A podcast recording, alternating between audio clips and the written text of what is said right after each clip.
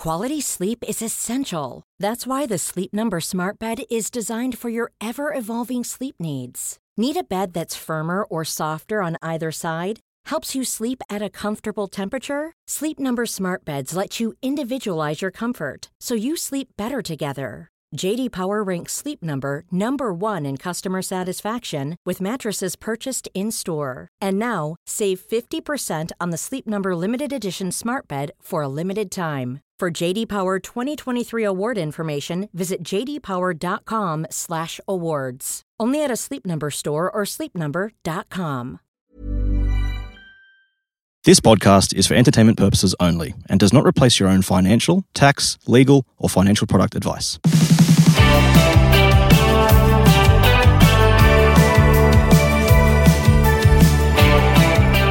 Hey everyone, Glen here. We're talking about investing today. And I wanted to kind of backwards engineer a discussion around investing.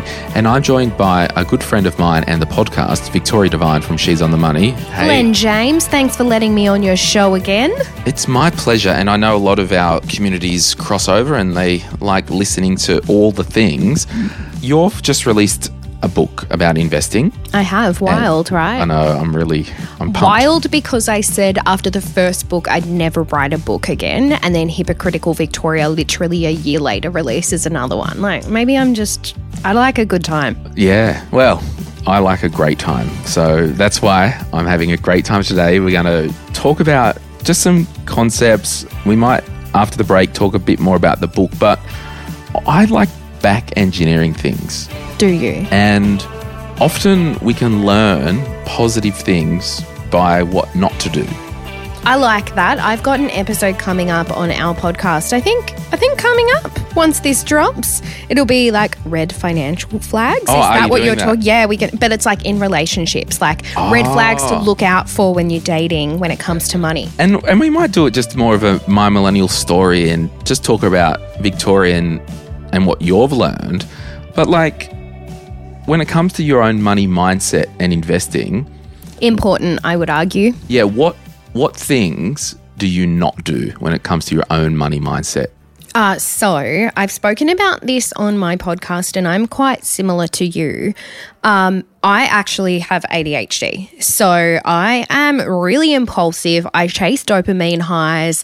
Um, and something I don't do is leave it to chance. So I automate literally everything I do my savings, my spending, my investments. I have my cash flow plan that I use because it works for me. And the reason I use it is because I allocate myself a certain amount of money each and every single week to spend. And I call that my food, fuel, and fun account because I can blow it and not impact my bigger savings goals.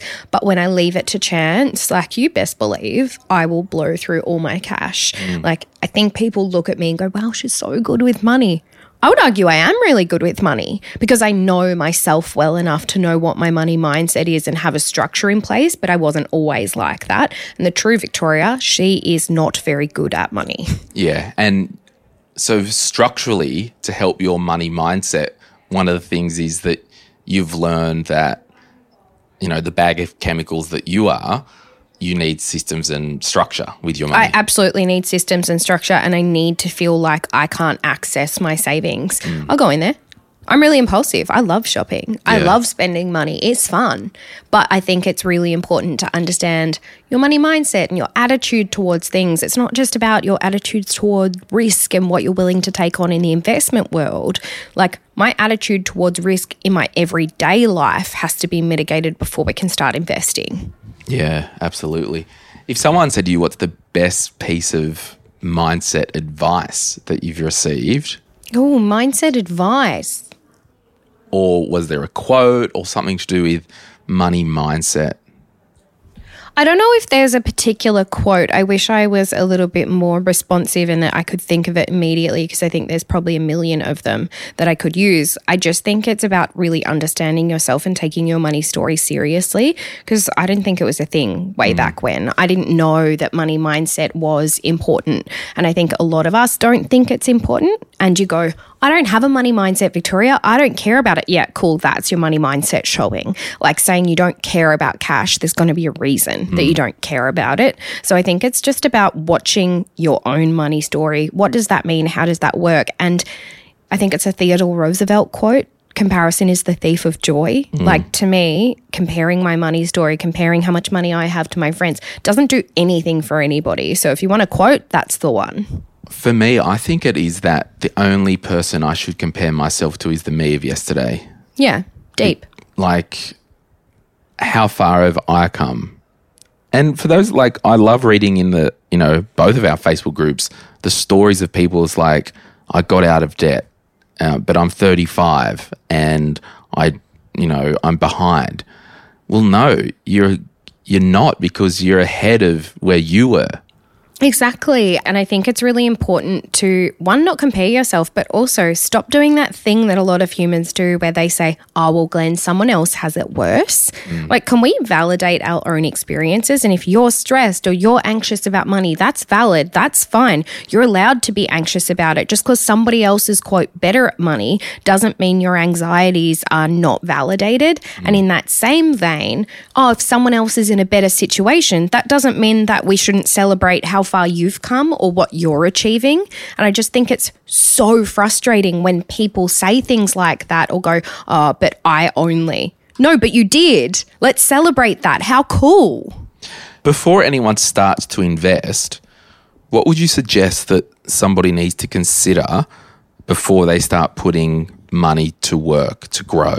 Um, I have a, a laundry list of things that you need to do before you even consider investing. So, first things first, get out of personal debt. Like, that is not a situation you want to be in.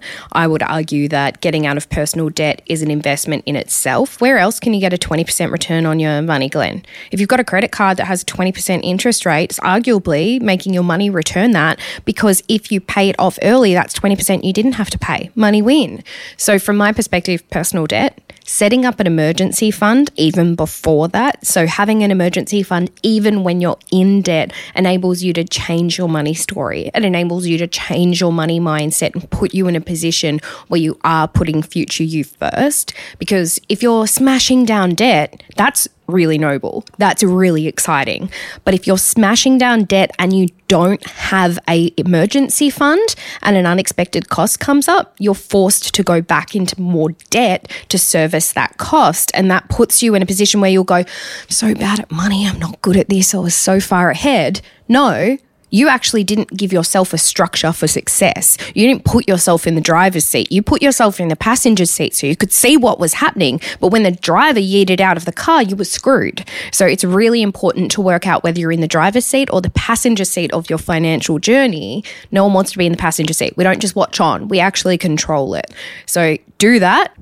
What did you want to say? Well, I, I was just, you know, these communities and podcasts that we run, you know, we've got a big, Legendary, I would argue. yeah, pretty good. Um, we've got a big audience, and there's a lot of different needs. And if you've just joined, and this could be the first time you've ever heard uh, this podcast, My Millennial Money, or Welcome. welcome. But you know, we we do talk about investing, and we do talk about future goals. I don't want people to get caught up thinking that they need to invest because we're talking about it. And No. you see, like um, Facebook account influencers talking about investing. I think it's okay to go. Look, I have a goal for the next three months to not buy new clothes and to Good goal. to do this, or I have a goal just to I'm going to save as much money over the next three months as possible for the purpose of just saving money. Yeah, agreed. Like we don't always have to deploy capital uh, into investments because it's it's just so in our world. And if you follow either of our Instagrams, you'll probably get fed other investing content. So we're in this echo chamber of I've got to invest, I've got to invest. And I would really encourage anyone like it's that comparison thing. Just because everyone's investing, I want you to be an investor, but it's okay to, you know, as you said, pay down your debt first And But thankfully, I think that that's so smart. Hmm. Like, I think you can be on your investing journey while paying off debt. Just because you don't have an investing account yet, you're setting up your financial house, as you always call it, Glen, Hmm. to be in the best position to be successful. I, I will say as well, um, you know, I am a walking contradiction. Same girl. I said in my book that to keep you engaged with, you know, wanting to learn and invest, I think, sure, it's probably okay to maybe flick five or ten dollars a week into a, a micro app or just to Agree. But I'm talking about I don't want you to be putting hundreds of dollars a week Absolutely into not. investments. So it is that good thing that we do have the advantage to have a roundup and invest small amounts to keep learning. And it's kind of this um, causation correlation argument, and I never know which way to use these phrases. But as you're learning with your investing with small amounts, if you do take a bit of a hit, if there's a market correction or something like That's a that, learning. It's a learning thing, and you haven't just thrown in a thousand dollars and lost thirty percent of it. Yeah, you I think- have. So I don't know. It's just a interesting No, thing. I agree. I about. think so many people assume that to begin their investing journey, they have to have such a big amount of money. Even today, where, you know, I speak about different platforms on my podcast and you speak about platforms on yours, there are platforms out there where you can start your investment journey with as little as one cent. Hmm. Like, you don't have to have a lot. But I think we have made up in our heads that, all right, well, you can, but I would really like to start with, you know, a $1,000 because, you know, Glen and Victoria always talk about diversification and that's really important. Hmm. We get it it. But maybe that 10 bucks isn't about being well diversified. Maybe it's about that 10 bucks being an investment into your financial literacy so that you can understand the markets, the shortcomings, what it feels like when we are headed towards a bear market, which a lot of my community just experienced, what it feels like when it goes up, celebrating your first dividend. One of my staff members has obviously started investing since starting to work for me. She got her first dividend a couple of weeks ago. I oh. know, right? She's like, it's a dollar. I, Victoria, why are we celebrating this? I'm like, baby, it is your first dividend. I don't care how much it is. I think that's sick. Like, your money is making money. Yeah. That's really fun. Like, let's celebrate the small successes, but understand that it's not about making millions at the start. It's about learning from other people's journeys and picking up things along the way and going, all right, well, maybe actually being in the game is going to give me some experience so that when I do invest bigger amounts of money, I know what it looks like. I know mm. what it feels like. You don't have to put your life savings in it though. so. Investing can be risky. I've heard that. Yeah, Someone smart one time told me. that's right. And we probably could even just turn this episode title into a investing for beginners part five because we always, you know, Part come one million. part one millionth or whatever. I mean, and I'm fortunate enough to get an advanced copy of the book to have a look at. welcome. How would you start to explain investing risk to people who aren't yet invested? So I think investing risk is a fickle topic to discuss, not because it's complicated, Glen, but because I think people assume that risk means taking on really risky asset classes and, you know, putting your neck out there and buying Wolf something. Wall Street. Yeah, like it's like baller stuff or Yeah. it's crypto or it's NFTs. And I say on my podcast quite often, I'm a really conservative risk investor. Like I'm a risky investor, but I'm really conservative. And they're like, what the hell does that Yeah. mean?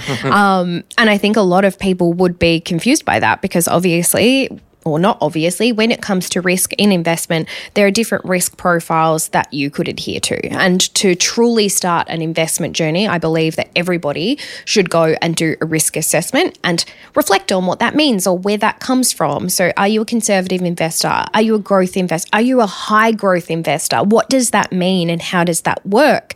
But what is a portfolio made up of if you're a high growth investor?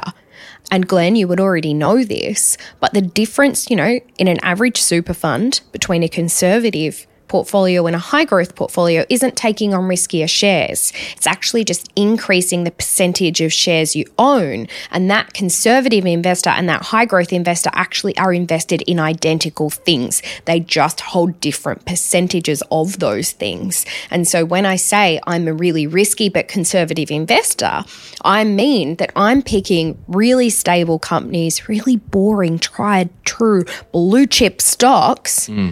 But most of my wealth is in that.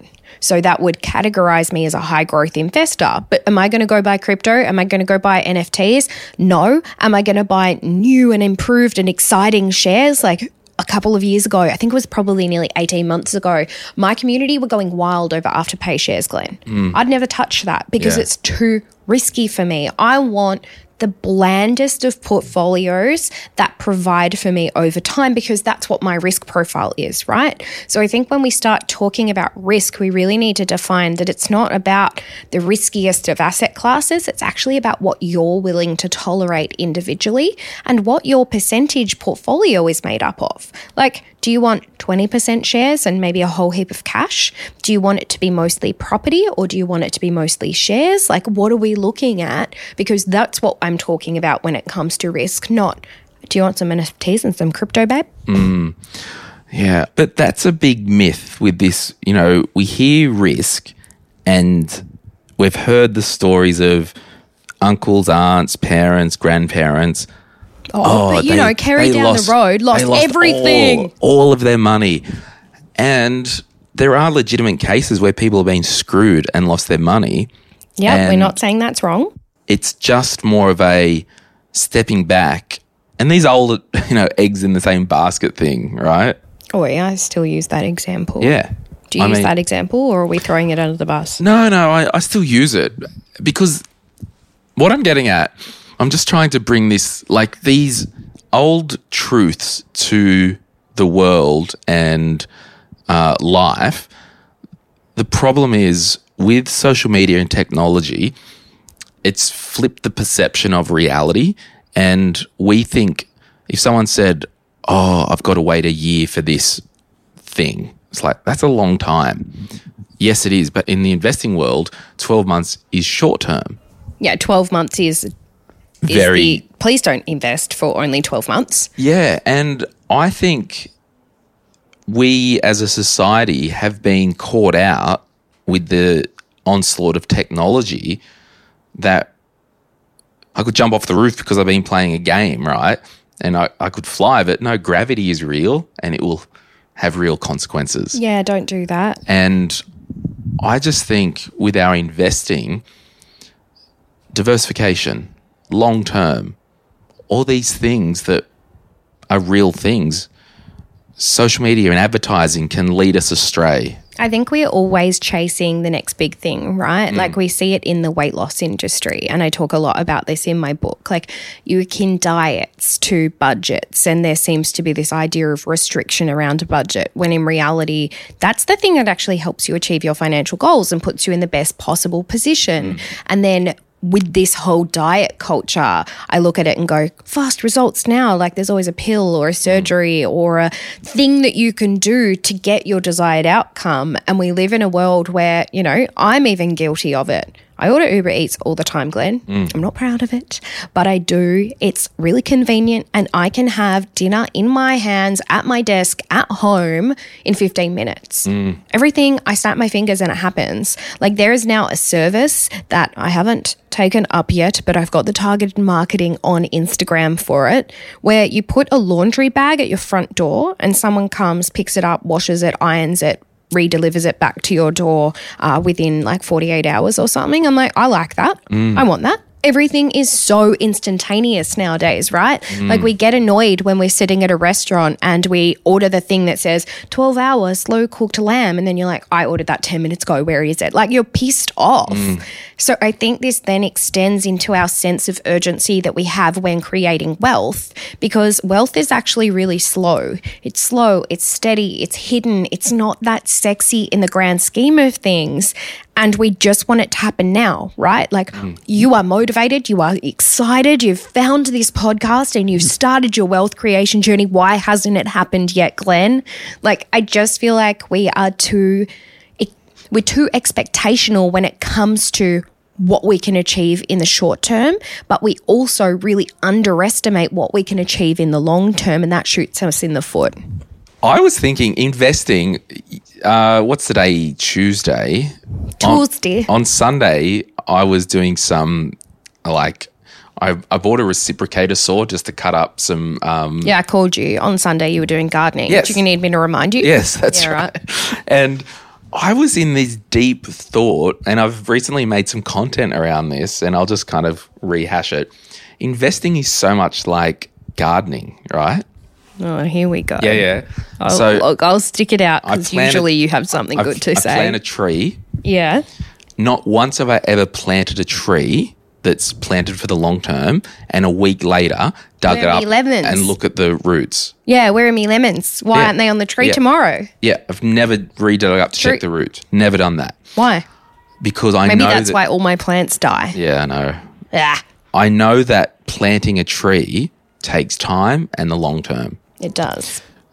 In terms of our investment types, am I planting the right tree for the south facing garden that I have, or does it need sunlight?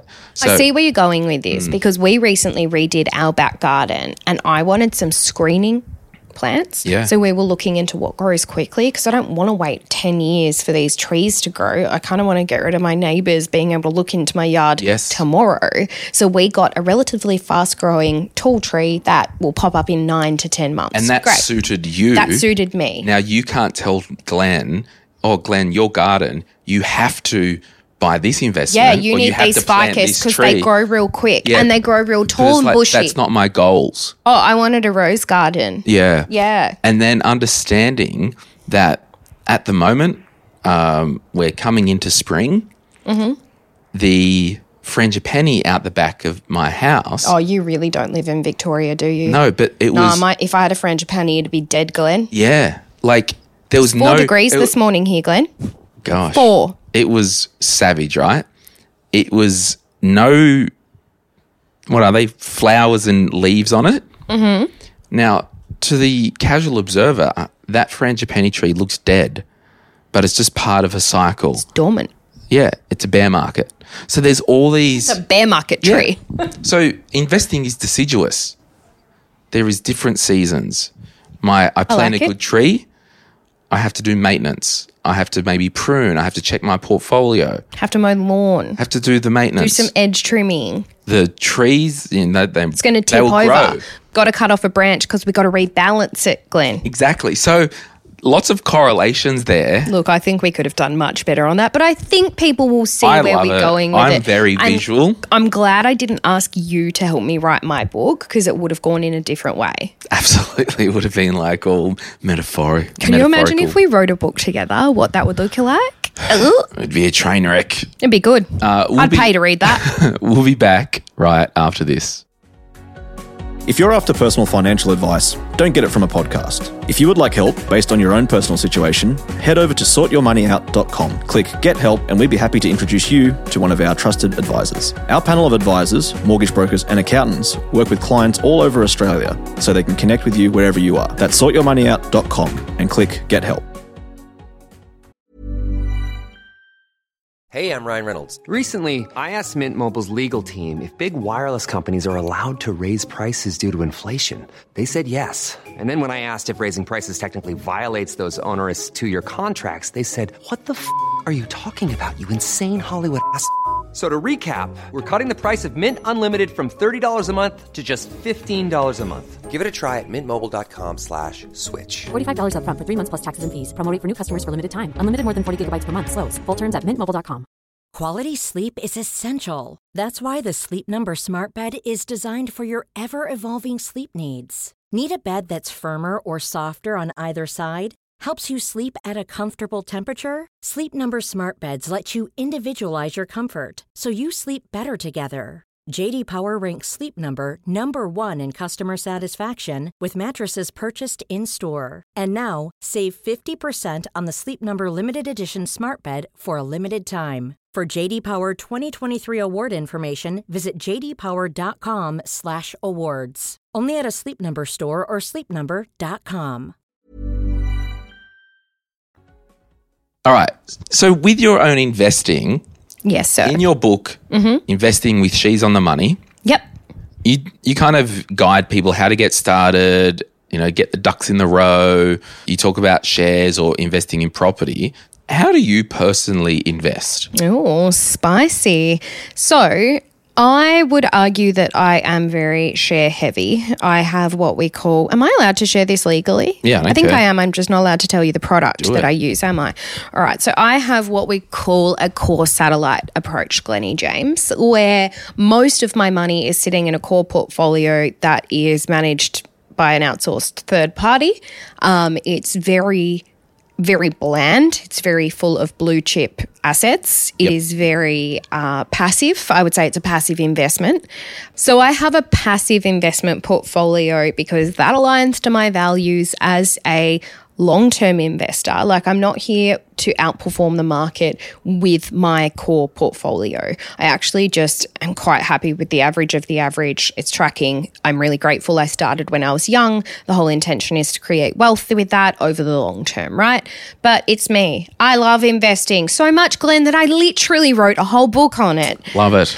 So I also have an active satellite approach where I just have a little bit of a dabble in different things and buy shares that I think are, you know, worth buying. I love reading an annual report and seeing what a business is up to. I love talking to stockbrokers and getting their idea of what's going on. I have a few friends that are stockbrokers that I'm always like, "Ah, Tom, what's up? Like tell me about this this and this or what's the office talking about this week?" And I just think it's so fun, but I also know that a lot of people aren't going to think that's fun and they're investing purely to get a return, and that's absolutely fine. So, from my perspective, I do that. I don't have any property investments at the moment. What what core satellite percentage would you say your portfolio is? Uh, 90 10, I reckon. Yeah.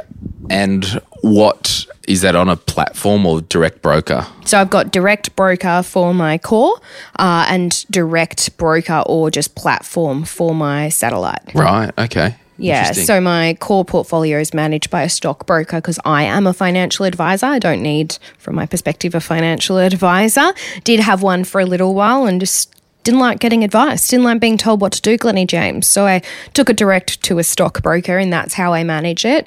And then I actually have a platform that's external to that that I buy and sell shares on. So I don't need to talk to a stockbroker about it. Right. Interesting. Yeah, I don't use a stockbroker Why? Because I don't care for trading and individual stocks. So that's where I'm probably giving myself away a little bit. Yes, it's a very passive investment, but it is, yeah, uh, externally managed. So, yeah, Sure. I've got something that's maybe not as exciting. I can show you later. I just Yeah. can't tell the peeps what's in it because that would constitute personal advice. And we're not about that. Why, that. Glen? Because I've got influence, apparently. Yes, you do. Hey. Um, I wish okay. I could just be like, this is what I've got. Doesn't mean it'll work for you, but unfortunately, that's well, that's it. It's, the- it's the tree analogy, right? Yeah. Or the car analogy. Yeah. You know, I want to buy a new car. Okay. Do you want a four wheel drive or do you want a Corolla? Yeah, exactly, exactly. Um, I did used to have my investments on a platform, but I removed the platform because I can do my own tax reporting. Basically, Yeah. I didn't want to pay for a platform when I can just hold it direct. Is Yeah. basically where I'm And at. this is like, oh, I did a podcast a few weeks ago and I called it, and I was telling my team after the recording, I called it a value kink. And Ooh. yeah, and the team's like, uh, not really a kink, just more about what you value. See, you're not paying a platform fee because you can just track it yourself. Yeah, because I am actually an advisor who knows how to do that. Yeah, and I do. I know how to do it all as well, but I can't be bothered. So I'd rather just have a annual statement from a platform, and I'm happy to pay for that. So that's my weird value kink. Yeah. Yeah, I don't want to pay for something I'm not using. Also, I was already interacting with those stockbrokers pretty regularly because I like them and Yeah. I've got a personal relationship with them. So it kind of just made sense Mm, yeah. um, to shoot the third person out of the conversation. Do you ever buy like any speckies? I, I have bought a few speculative stocks. I'm not saying they're going well. One did go incredibly well, though. So nice for some. And that's what, I, like you mentioned before, the whole afterpay thing, and everyone gets FOMO about, oh, I should have bought that and all that. For every unicorn that explodes, there's probably a thousand that didn't go anywhere. And Yeah, that's why, Literally. And know. everyone's like, I wish I picked that unicorn. Like, okay. yeah, and that's why, like, your speckies would be only 10% of your portfolio wealth. So if it does go down, it doesn't flush you, right? Mm-hmm. Um, Yeah, I'm I'm very boring. I just looked at one of my specky stocks, Glenny James. oh, Look at this. Look at this. Obviously, don't uh, tell anybody what that is. Bought at 44 cents, Glenny James. that's a good return. Not bad, good size. You know, Yeah. $2.14 a share. Love it.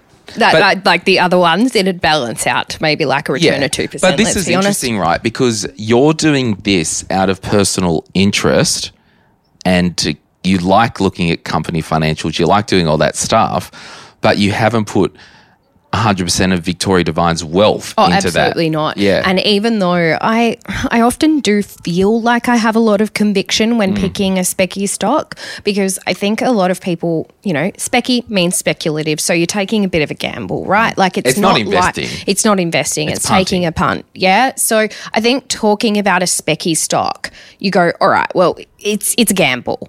But the amount of time, energy, and effort I spend researching it when I can't sleep. I'm mm. Googling stuff like that. Yeah. Like a lot of people would be on the iconic and I'm looking up annual report and then I'm reading names in that annual report and I go, oh, what was that CEO's past history? What does that mean? Why are they in this circumstance? How does that work? Like I went down a whole rabbit hole. One of the companies I have bought at like, you know, as a specky stock is a biopharmaceutical company, right? Yeah. And I was like, oh, that's really interesting.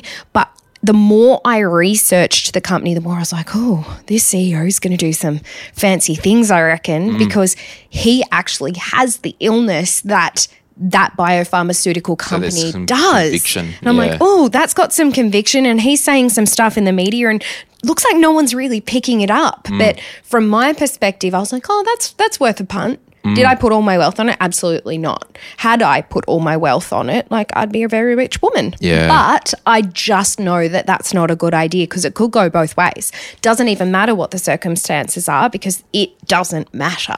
Yeah, and I've and this goes kind of full circle back to the start with values and knowing your money vibes and whatnot. Like I don't have any direct stocks. Really? Yeah, Why? sold the last one last year because I'm in love with dopamine Oh yeah, no, and I, I get it that. It can be very detrimental. Like I've put some money into some specky things and they've you know exploded and done well, but I don't ever want to think that it was because I knew what I was doing. Mm. Like I'm not like you and have read the annual report. yeah, you wouldn't. Do I've that. just gone like, oh, someone was talking about this at a party. All right, I'll throw some money in. Lol. Yeah, okay. But that's I've resolved that it's probably more in my life gambling, and for me, if if I'm putting money into a specky.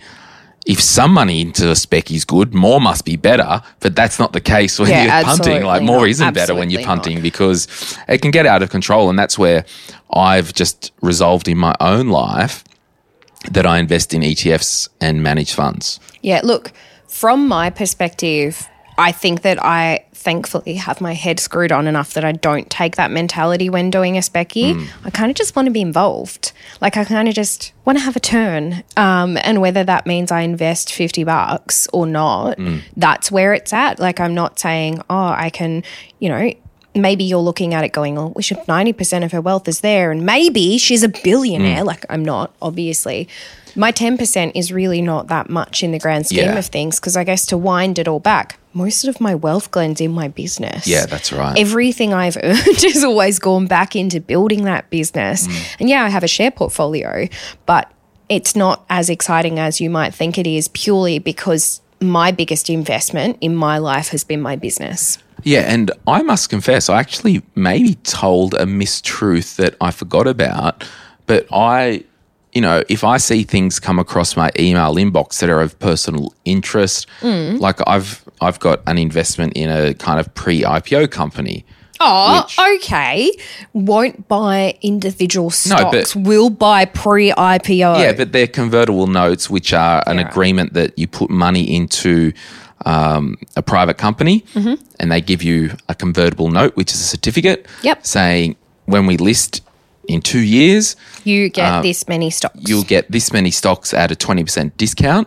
And along the way, we'll pay you, I think, like 8 or 10% interest. Yep. Um, so that stuff, it's very considered. And, you know, you've got to be, you've got to tick the boxes, you know, being a wholesale investor and all that crap. Mm-hmm. But yeah, I just think it's so important these conversations to know that I'm just 100%. The more, the older I get, the more I know that I'm really useless at picking stocks. So I don't. Yeah, that's fair. And that's you know, absolutely once fair. every four do you know years what? that an opportunity comes across my desk, sure, I'll have a punt, put some money in, but it's nowhere near even 10% of my portfolio or my wealth. So And all of this, I think, is quite interesting, right? People are probably enjoying going, oh, I didn't realize they did X, Y, Z. Do you know what? Wouldn't recommend it. Literally go read Glen's book or read my new Mm. book about investing, and you won't find anything in the book about that because I just think it's really irresponsible. It's fun to talk about with friends, it's fun to have a Yeah. bit of a bant, but I've created this book and you created your book because we just want people to be in the best possible financial circumstances. And I can teach you that, I can do mm. that for you, but it's often not sexy. I try to make it real sexy, Glen. Mm. But at the end of the day, like I want you to have a deep dive into shares. I want you to have a deep dive into property and what this means and how this works. And I want you to be savvy about your super and understand the difference between passive and active investing and what that means and what might suit you. But at the end of the day, it's your choice. And I want to put all the education on the table. And knowing what I do personally actually should not impact the decision you make because it's not helpful to know what I do. It's helpful to know your risk profile what you should do. Yeah, but that's the like any book, I think, particularly that I will write, and by looking through yours, yours as well. Mm-hmm. We want to get people to a baseline of understanding, and then my goal is you outgrow my content and you do your own thing. But I've got you to a critical mass or a base camp, and you understand the concepts. But you talked about superannuation. Superannuation. What do you think are the biggest myths or misunderstandings about superannuation? Ooh. So the biggest one I reckon. dedicated a whole chapter to it. I, I did because it's actually really important to understand your super. It's really important to understand some myths around super. Um, my favorite one would be that an SMSF gives you more control. Truth. I think that SMSFs And what is SMSF stand for? Self-managed super fund, Glennie James. yeah, so yeah, talk about that because you always see it pop up like People always like, should, I start it? one? Should I not? Oh my gosh, we're in 2022. You have so much control over your super without having an SMSF. So many times I've seen it in my community where they're like, oh, well, I'm going to get an SMSF because I have heaps of money in my super. Okay, see where you're going. And I don't want to pay fees. Oh. How about the auditing and accounting fees that you're going to have to pay on your SMSF because every single year because, you're starting a company. you're starting a company. What about the responsibility that comes alongside that? Like nowadays, super funds are so flexible. Like there are super funds, Glen, that only invest in women run and owned companies. Mm. There are super funds that are headed up by women. There are super funds that exist to only hold tech stocks. I think that the myth that a soup, an SMSF is going to give you more control uh, is an absolute joke in 2022 from my perspective because you can have so much control in your personal superannuation funds nowadays. Like some of the super funds, Glen, enable you to actually select a portion of control and have your own assets in there. It just it makes no sense to me nowadays because it's becoming so much more regulated. Unless you are a business owner and you're saying, look, V, I really want to buy a commercial property because I own this really big business and want to buy a factory and do this and lease it to myself. And I'd say, go get some accounting advice mm. on that before you do that because there's lots of ways to slice a piece of cheese. But that's when I'd go, all right, I can see why that might make sense in your circumstance. But if you are going to get an SMSF because you just want more control, no, absolutely not Yeah. from my perspective. Yeah, that's awesome. So, other than that being the major myth, anything else come what to else mind? have I got? Another myth, Glen. Um, I mean, there's a heap of them. It's too expensive. Mm. Uh, no, you can get into investing with, with as little as one cent. It's too risky. We've spoken a lot about risk on this podcast today, but you know, at the end of the day, we always hear the scandals, we always hear the sob stories on the news and in the media. Media wouldn't sell if they were like, Glen James' portfolio performs consistently again for the 11th year in a row. Like, no one cares, No, Glen. They only report on the instants, instant negatives, not the good stuff that's bubbling away in the background. Yeah. The idea that you need to be rich to start investing, absolute myth. The idea that you'd be locking away your money. Like, no, investing portfolios are so liquid. But on the flip side, the same people that are saying, oh, I'd be locking away my money, Glen, they're the ones going and buying investment properties. They're the ones going, oh, it's a better, more stable investment, Glennie James. But you know what you can't do? Cut off a bathroom when you need to go and pay a really big medical bill. You've got to liquidate the entire asset, and that can take 90 plus days. Mm. You have a share portfolio and you want to liquidate your asset, usually three business days, give or take. Yeah. It's just, I don't know. I think it's always good just to understand your goals before you pull the trigger on any investing. I agree. I Yeah. agree.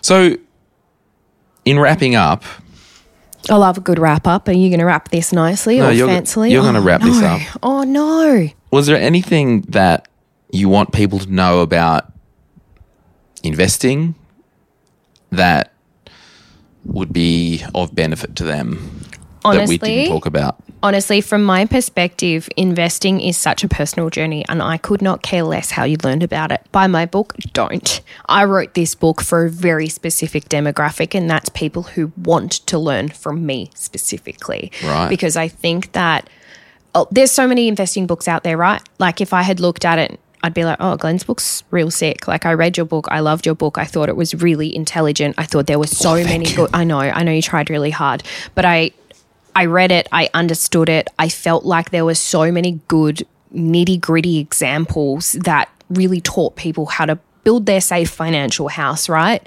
But I wrote this because there are so many people out there who still read investing books and just feel like they don't absorb that information. Um, and I guess She's on the Money feels like it's directed more towards women, and it is in a way, but the she in She's on the Money is me. That's me. Everybody in my community is really diverse. We have she's, he's, they's, them's. Like, it doesn't matter who you are if you resonate with my content. I've just written it in a way that hopefully you can absorb and take away. And because women are often less likely to put themselves in the control seat, like they get into this idea of analysis paralysis and thinking they need to be an expert before they jump in. Men are way more likely to just take a risk, have a crack at it, give it a go. Women aren't. And I think that for me, this is that book specifically for women to go, you know what? We deserve a seat at that table. And you know what I'm going to do? I'm going to drag that chair up for you. I'm going to put you in the chair and I'm going to say, all right, now learn. So mm. that's what this book is about. And, you know, there's no revolutionary concept that you're going to be like, wow, she taught me about ESG investing. Nobody else has done that. Like, these are concepts that already exist. I wish I could pretend that I was reworking the entire wheel, Glen, and I have invented this idea of investing. I haven't, but I've written it in a way that hopefully you walk away so empowered to start your journey and so supported in that journey that you're like, I could do this. I mm. absolutely could. So that's what my book is about. I love it. And, you know, anything that you read or listen to, we can all learn one thing and move the needle slightly for our own situation. You can grab a copy of Investing with She's on the Money. I'll put a link in the show notes. Anywhere books are sold because it was like number one on Amazon. But use Glen's link because I reckon he's used an Oh, yeah, it's an affiliate link where you'll link. click the ticket. So, like, if you're going to use any link, it has to be Glen's. Um, and I say that because he's going to lord it over me. Look how many books I sold for you. No, no, no, no. I'm on no. to you. You We're- did it last time. about- You'll do it again. Well, you know, got to pay the bills somehow. I rate Can't it. all write bestsellers. all right, friends. Um, thanks for having a listen. Hope you've been encouraged to take action, and I'll see you soon. Thanks, Victoria. Catch ya. Bye.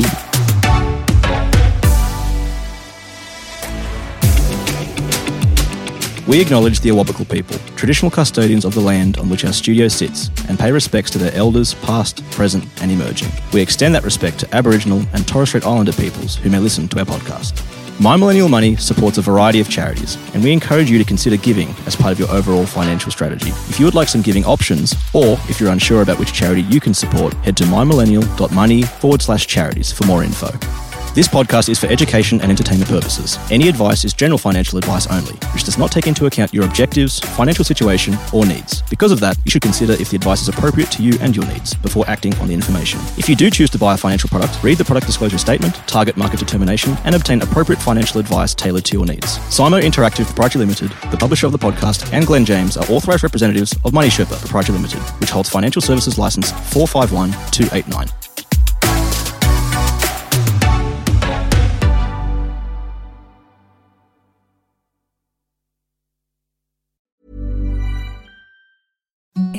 The softest sheets you've ever felt. Now imagine them getting even softer over time. That's what you'll feel with Boll and Branch's organic cotton sheets. In a recent customer survey, 96% replied that Boll and Branch sheets get softer with every wash. Start getting your best night's sleep in these sheets that get softer and softer for years to come. Try their sheets with a 30-night guarantee. Plus, get 15% off your first order at bollandbranch.com. Code BUTTERY. Exclusions apply. See site for details. Mom deserves the best, and there's no better place to shop for Mother's Day than Whole Foods Market. They're your destination for unbeatable savings, from premium gifts to show-stopping flowers and irresistible desserts. Start by saving 33% with Prime on all body care and candles. Then get a 15-stem bunch of tulips for just $9.99 each with Prime. Round out Mom's menu with festive rosé, irresistible berry chantilly cake, and more special treats. Come celebrate Mother's Day at Whole Foods Market.